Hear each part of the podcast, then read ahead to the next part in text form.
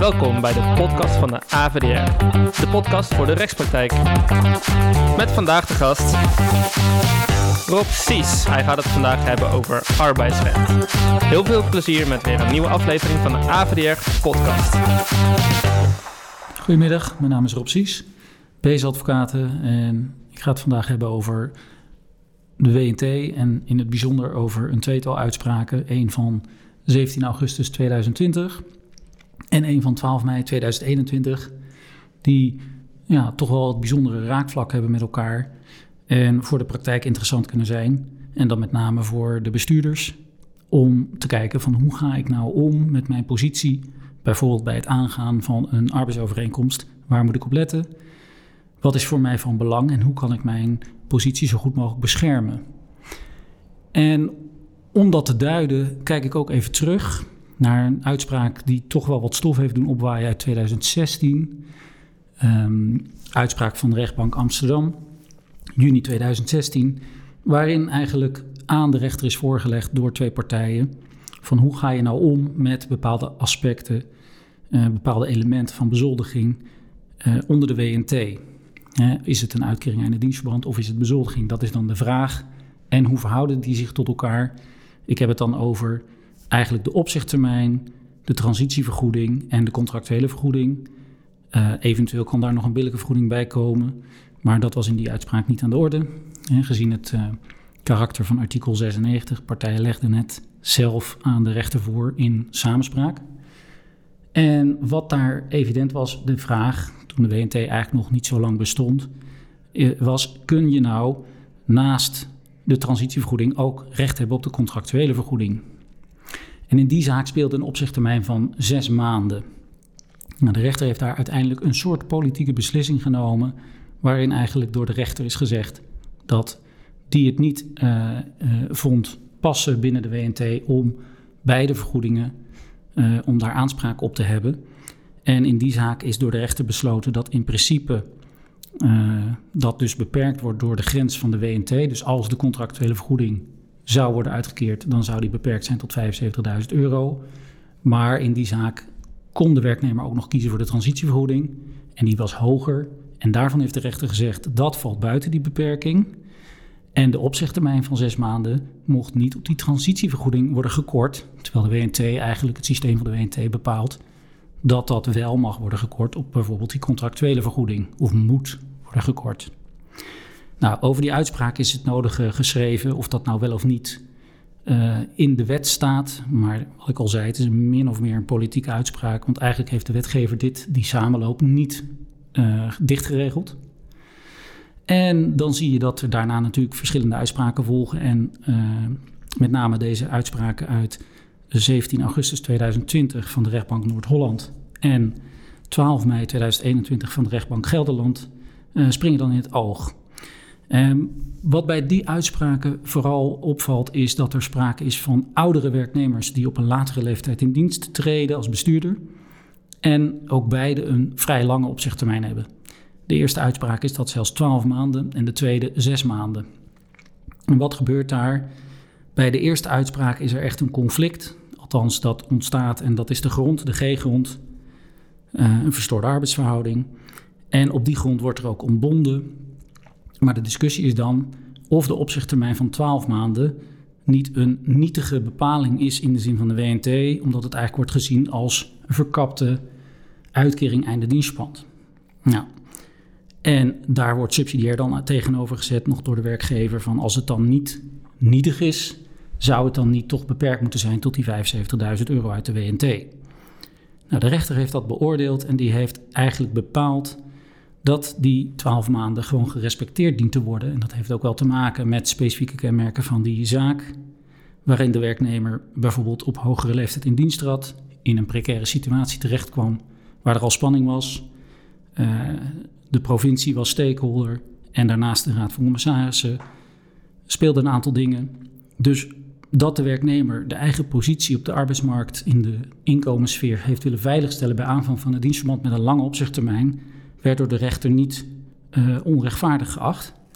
En bovendien heeft de rechter gewoon bepaald dat die opzichttermijn dus gerespecteerd moest worden, ook qua uitkering van de bezoldering.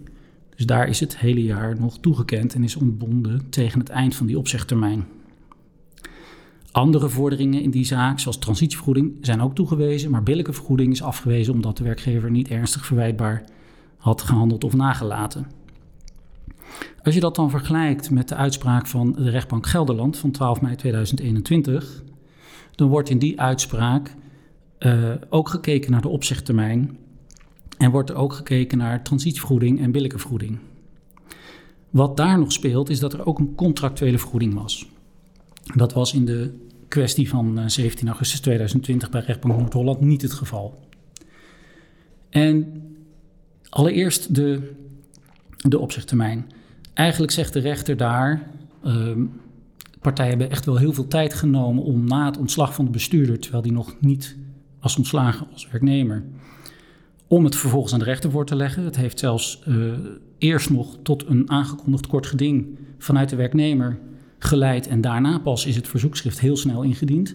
Maar daar zat al ruim een half jaar tussen. En vervolgens uh, is dat verzoekschrift behandeld door de rechter en is er gekeken naar de specifieke contractuele situatie. En die was bijzonder, want er was sprake van een bepaalde tijdcontract van vijf jaar, waarvan na drie jaar uh, pas kon worden opgezegd met inachtneming van een opzichttermijn van zes maanden. En de rechter heeft naar die uh, bepaling, die specifieke contractuele bepaling gekeken en heeft bepaald, die opzegtermijn moet gewoon gerespecteerd worden. En ook wel vanaf dat moment van het verstrijken van die drie jaar. De zittingsdatum zelf is gelegen voor het verstrijken van die drie jaar. Dus uiteindelijk is die arbeidsovereenkomst ontbonden na 3,5 jaar. En vervolgens is er ook gekeken naar wat doet dat met de uh, contractuele vergoeding, want die was op 75.000 euro overeengekomen. Maar omdat de periode tussen het indienen van het verzoekschrift op 28 december 2020 en de ontbindingsdatum op 1 februari 2022 ontzettend lang is, en in die periode aan bezoldiging meer dan 75.000 euro aan de werknemer zou worden uitgekeerd, is uh, de contractuele vergoeding, die vordering, is om die reden eigenlijk afgewezen. Um, tot 28 december, de periode dat de werknemer ook al was uh, op non-actief was gesteld en vervolgens was ontslagen als bestuurder, wordt dat door de rechter expliciet bepaald dat dat niet in mindering strekt op die uh, WNT-grens. En dan vervolgens wordt er ook nog eens een billijke vergoeding toegekend die begroot wordt op iets meer dan de helft van het resterende contractsbelang, namelijk de anderhalf jaar die nog resteert. En dat wordt vastgesteld op 50.000 euro bruto. Dus je ziet hier een uitspraak waarin um, eigenlijk alle vergoedingen worden afgelopen en de contractuele vergoeding eigenlijk alleen maar niet wordt toegewezen omdat er een lange periode van non-activiteit is, waarvan de rechter een deel toekent als zijnde dat dat onder wel onder de WNT valt en onder de beperkingen van de WNT. Nou, wat betekent dit nu, als je die technische kant ziet, voor een bestuurder? Waar heeft een bestuurder nou belang bij? Nou, als je deze uitspraken zo hoort, heeft een bestuurder er dus eigenlijk belang bij, en met name de oudere bestuurder, dat hij een zo lang mogelijke opzegtermijn overeenkomt. En als je er onderling niet uitkomt, dat je de zaak bij de rechter voorlegt. En dat is nu precies wat partijen in de praktijk helemaal niet willen. Partijen willen niet naar de rechter, maar partijen willen wel recht doen aan de afspraken die ze gemaakt hebben. Als je dus een lange opzegtermijn overeen hebt gekomen, en je komt in een onderhandelingssituatie met je werkgever, dan wordt het erg lastig om die opzegtermijn ook in geld. Als je dus, uh, als je dus een lange opzegtermijn overeen hebt gekomen met de werkgever als werknemer om jezelf te beschermen, dan wordt het erg lastig om dat ook te gelden te maken. De WNT staat daar simpelweg aan in de weg. Dat betekent dus dat of de werknemer moet echt uh, water bij de wijn doen en accepteren dat het minder wordt dan aanvankelijk overeengekomen. Of de werknemer moet toch uh, de zaak voorleggen aan de rechter, al dan niet samen met de werkgever, afhankelijk van wat je dan wil vorderen. En afwachten wat daaruit komt met ook wel alle publicitaire risico's van dien. En met name dat laatste is iets waar uh, de toezichthouders, de werkgeversrol, die de werkgeversrol invullen, uh, voorzichtig mee zijn. En bestuurders zelf ook, met name als ze nog een carrière na dit dienstverband ambiëren. En dan zie je toch dat de bestuurder vaak onder druk van de WNT en de publieke opinie eieren voor zijn geld moet kiezen. En dat is politiek gezien natuurlijk uiteindelijk ook het doel van de WNT geweest. Maar of het redelijk is, als je het gewoon arbeidsrechtelijk benadert, is zeer de vraag. De kern van dit verhaal is dat je als bestuurder er dus goed over na moet denken. Wat voor opzichttermijn kom ik overeen met mijn werkgever en in hoeverre beschermt mij dat? Maar ook wel dat als je een lange opzichttermijn overeenkomt, dat je je wel onderhandelingsruimte geeft op dit punt, waarbij je ook moet accepteren dat je dat misschien niet volledig kan uh, uitnutten in de onderhandelingen. Nou, over, over dit soort vraagstukken wordt gewoon veel geadviseerd en het meeste blijft ook buiten de rechtspraak. Maar af en toe komen er dus dit soort uitspraken voorbij, waarbij de rechter een kijkje geeft in hoe ze er tegenaan uh, kijken, hoe ze ermee omgaan. En dat je vooral ook ziet dat de transitievergoeding als wettelijk recht echt gerespecteerd wordt. En eigenlijk de opzichttermijn tot op zekere hoogte ook. Dus dat is een belangrijk gegeven. Terwijl de contractuele vergoeding toch eerder sneuvelt in de juridische uitspraken daarover. En de billijke vergoeding uiteraard voor een enkel geval slecht maar is weggelegd. Tot zover mijn eh, WNT-podcast. Dank u wel. Bedankt voor het luisteren naar deze aflevering van de AVDR-podcast. Check de website www.avdr.nl voor meer unieke content voor de rechtspraktijk. Nogmaals bedankt en tot de volgende aflevering.